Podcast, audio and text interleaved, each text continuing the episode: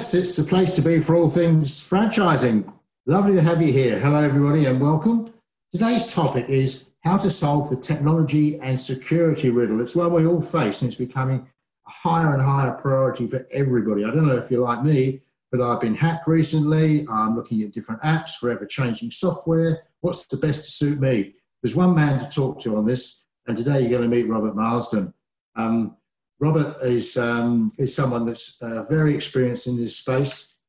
Um, he's the founder and managing director of Addictive Technology Solutions. Um, they work with franchisors and businesses across Australia to implement technology and security solutions, all of which are aimed at enabling business growth and, and removing the risks. Uh, I spent time with Robert, and he's passionate about, I suppose, deeply understanding his clients' businesses. Certainly interrogated us very closely and he wants to understand the operating challenges and find work, working on guiding and implementing technology for you to help you overcome the roadblocks and make sure you can achieve your objectives in your business.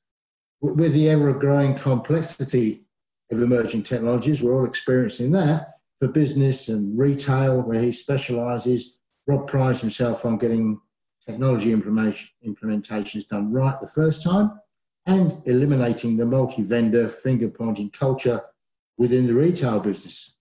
Having worked in the franchise industry for over 20 years, developed his own point of sale software. He's a trusted advisor to many national businesses and worked with some very large groups I won't mention today, but uh, quite impressive. So I've got a few questions to, uh, to run through with Rob. Rob, good morning. Lovely to talk to you.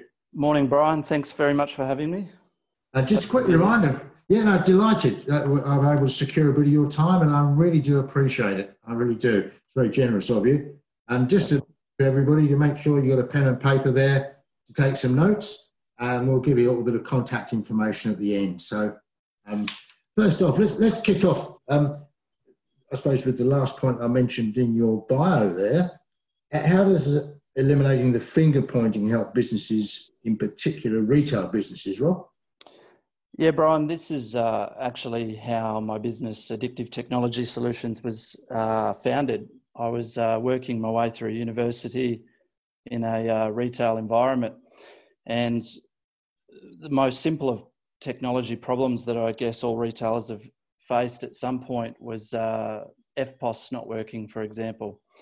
Um, constantly resulted in three or four companies having to be called in order to uh, get to the bottom of the problem. For example, the uh, first staff call would be to the point of sale operator. The point of sale operator would say, uh, it's, it's not us, check your internet. Then you'd call the internet provider. The internet provider would say, we don't have anything to do with your EFTPOS, call your POS provider or your bank. Then you call the bank and you get the same story. And I'm sure everyone's experienced this where you just run around in circles and never really get a result all the time while that's going on, you've got queues out the door, people frustrated, staff get frustrated. Um, it's not it's not an ideal for any any business. So that's what I mean by the finger pointing between vendors. So we we developed um, a company to solve that. We wrote our own point of sale software as one of the pieces to that. We also started to manage the the other integrated parts of the retail environment, such as the internet, the Wi-Fi, the security, and what we did was we wrapped it all around, um, all under one support contract. So when things were, were busy in store, everyone's frustrated.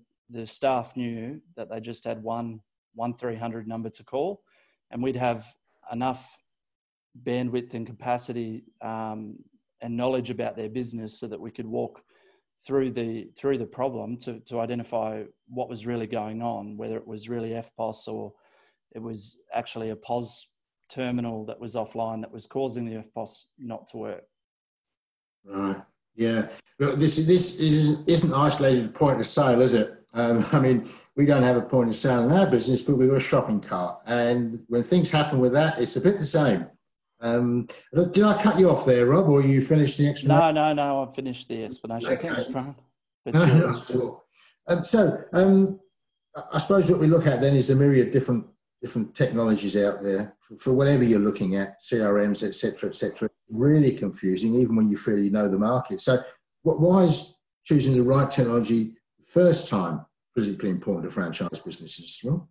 Yeah, look, that's that's um, really important. Franchising gets um, complex really fast if you're successful, and if you're you're implementing uh, technology that can't scale to meet that demand and um, the demands of your growing business, um, you end up really being hindered by your inability to scale, or um, end up in a position where you've uh, you've spent quite a bit of money down the wrong path.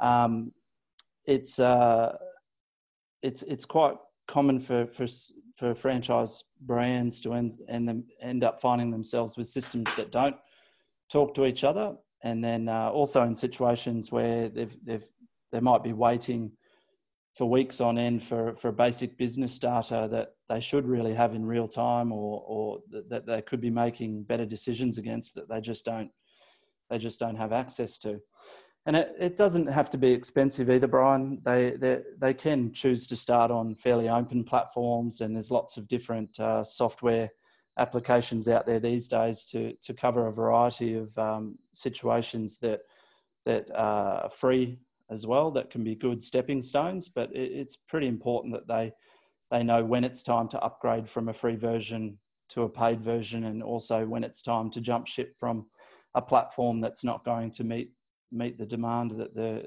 or, or the requirements of where the business wants to wants to go in the future. So, so um, I have some experience of this, but I will ask you the question for the listeners' benefit: How, how does addictive technology uh, work with businesses to help reduce their risk? Because we're looking not just at the technology side, we're looking at security as well, of course. Yep, a few ways we work with businesses there. Um, number one, we really uh, review the technology stack that businesses are using and with a, with a high focus on um, business continuity and, and having business continuity plans in place. And when I talk about business continuity, I'm not talking about just backing up to a hard drive and taking it home in your in your briefcase for the weekend. Um, you know that that that's a degree of backups, but um, business continuity goes goes a bit further than that and looks at systems as a whole and how you're able to recover from a, a multitude of business um, risks. Even third parties going into liquidation could be a, a, business continuity risk if they supplied a particular service to your business. We also um, uh, quite proudly work um, with our managed IT clients uh, to monitor, monitor risks associated with uh, dark web. And I won't go into all the, the, details of dark web on this uh, podcast, but needless to say, it's an area of the internet that uh, stolen information, usernames, passwords um, are traded and they're used to perform hacks or attacks on, on businesses. And there's some very simple uh, steps that business can implement to, to protect themselves from these basic attacks um, as well. And, and we have a range of systems where uh, we'll monitor that activity for our clients on their behalf um, as well and, and also help educate their, their users, um, which is a big part of it. Right. Okay. So, so I guess a lot of people um, have already got someone doing their IT. You know, whether on whether it's a whether it's a consultant, an organisation, whether it's someone in their own in their own company, whatever. Uh, in that situation, how do you help as an outsider, you know, as an outside organisation? Yeah, look, I, I, think it's good to always have.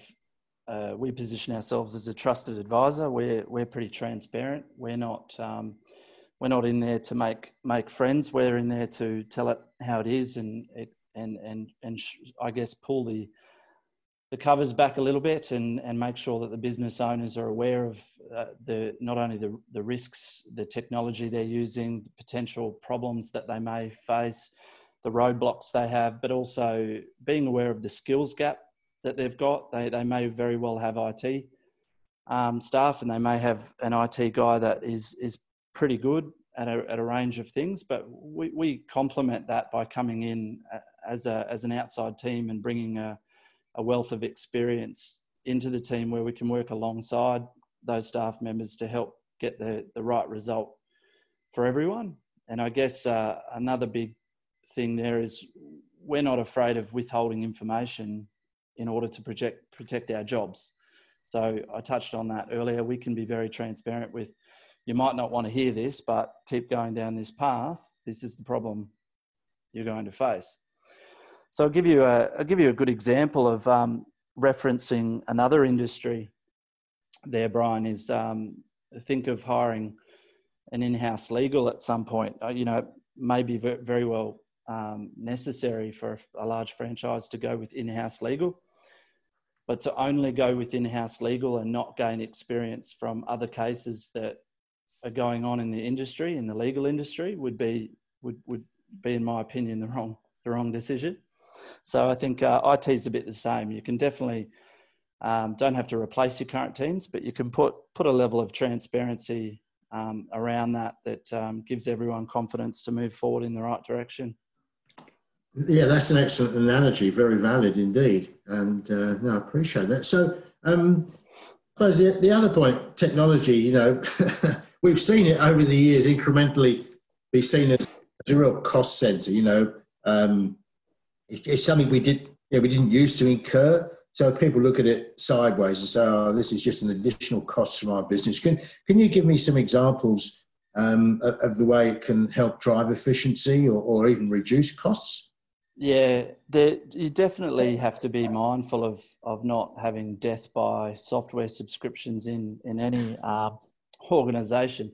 They, like I said, if, if there's a problem out there, there's a software subscription these days to to solve it. But um, I'll I'll give you give you a, a couple of particular examples. I've worked with a, a very large franchisor who I was um, visiting their head office one day, and I saw all of their um, staff members just doing uh, data entry because uh, their loyalty um, card program was was so successful. But um, the, the, the way it was structured at the time was, um, you know, that data had to be manually entered. So um, I went in, redesigned the entire way that system was structured, put the data entry back out at the fingertips of the um, consumers.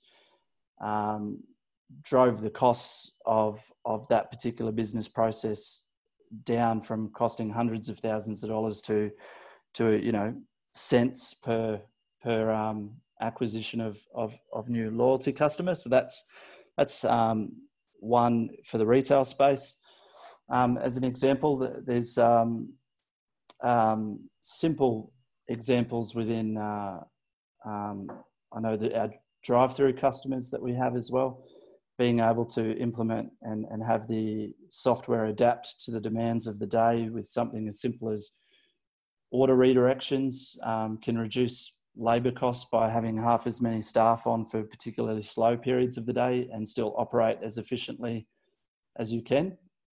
And then right up to the head office level, I mean, um, one of the things we'll do is is is go into uh, a business's um, head office and, and look at the, the systems that they, have in place, the support contracts that they've got in place, and look at the costs across the board and, and see if we can really find some savings to, um, to, to wherever possible, make our, our services to the business cost neutral or, or zero impact whilst improving their technology.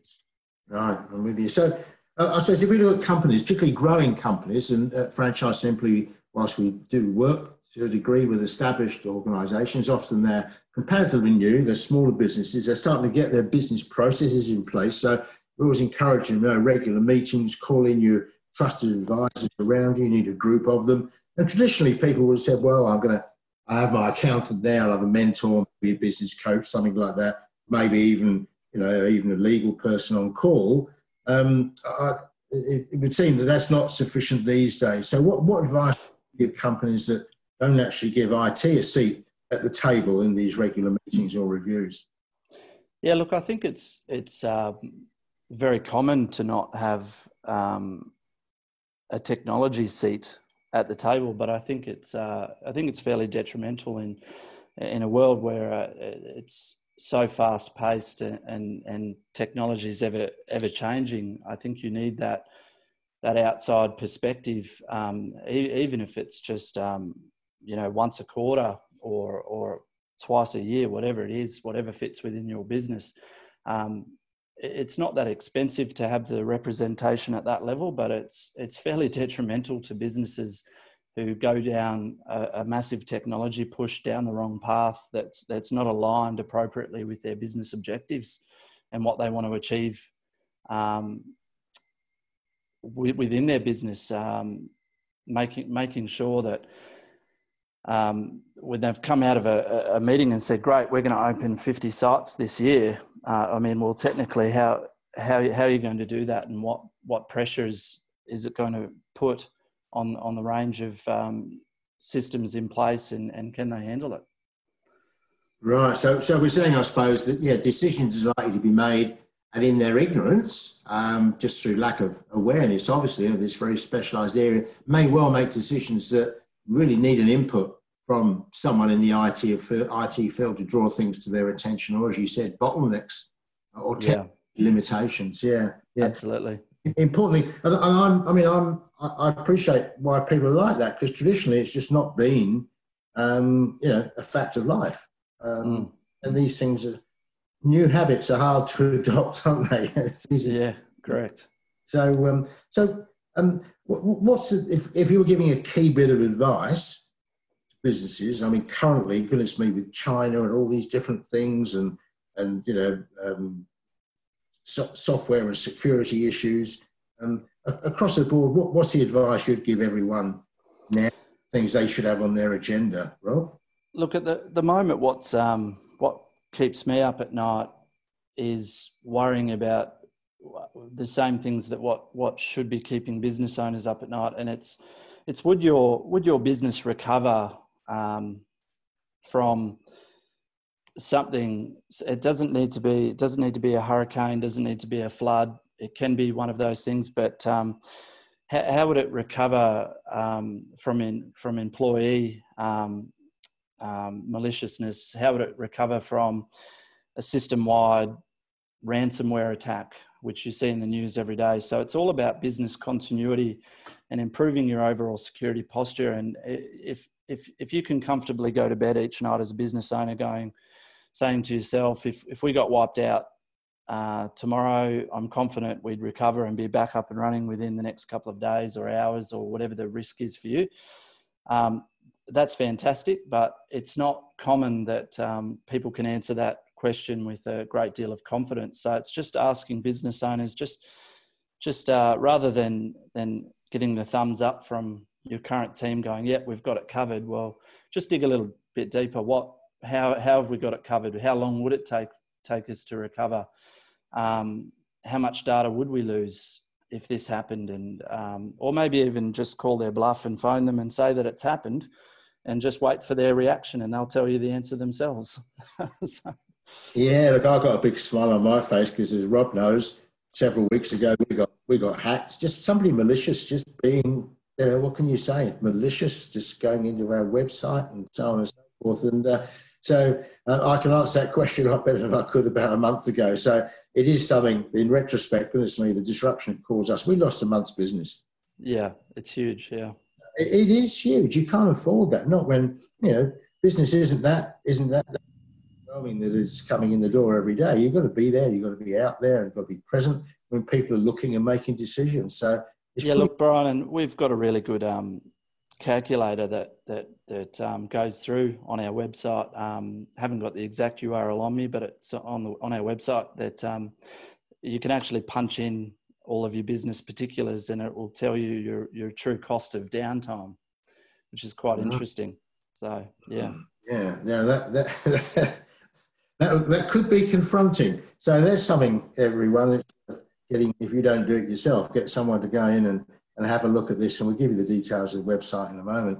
Um, Rob, all of this, I mean, it's terrible, isn't it? But in business, we think of cost and all of this sounds, sounds a bit, a bit expensive. So what size of operation is your sort of starting point? You know, you, you are just looking at big groups with twenty or thirty outlets, or where where where? where look, look, Brian, I'm, I like to I, I like to um, probably um, to to a degree of fault on my behalf. I, I like to help as many people as I can. So there's no size limitation when it comes to this. But what what I am happy to do is is you know have the conversation and Um, at a small level, it, it, might just need a cup of coffee and a few things to think about. And at a bigger level, it might need to do a, a full, perform a full audit um, within their organisation. So I'm pretty happy to to clearly point out the level of, of involvement that a, that a business would need from ourselves. We we range um, clients ranging from small to exceptionally large national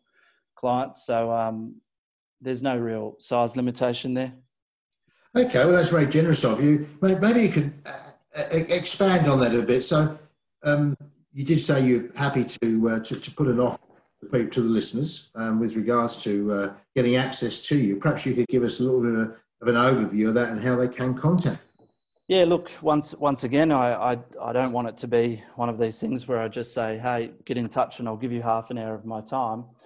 Um, I'm happy to to work with businesses um, within, you know, let, us cap it at a, at a, at a full day to um, whatever it takes to get get an idea and an understanding about um, how much how much um, issues they've got going, how many issues they've got going on, and what areas they need help with. And I'm pretty good at determining that uh, reasonably quick. So one business, I might just need a, a half hour meeting and have a look at what they're trying to achieve and give them something they can go off and and implement um, and a strategy from there of how they could engage with us. And, and for a larger business, I, I'd, I'd be happy to spend a day in their business and, and worst case scenario, I, I mean, we, it's not really a, a, worst case, but if I can't find anything in my opinion that they're doing that, that, that, they don't need to think about, then that's a great result and they've done a really good job.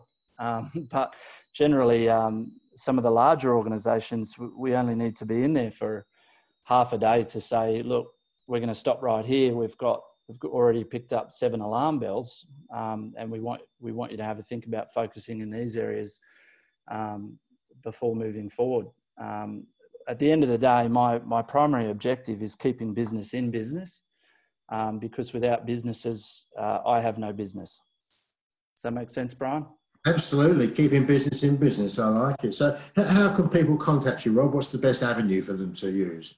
Yeah, look, uh, happy to give out my personal email, just rob at addictive.net.au and uh, company website addictive.net.au. I'm also on LinkedIn. They can search for Robert Marsden on LinkedIn and uh, happy to connect with them there. Okay, well, I'll, I'll include that information in our hard copy and email that goes out with this so that uh, if anyone uh, hasn't got that down, they can they can quickly uh, see it and go from there.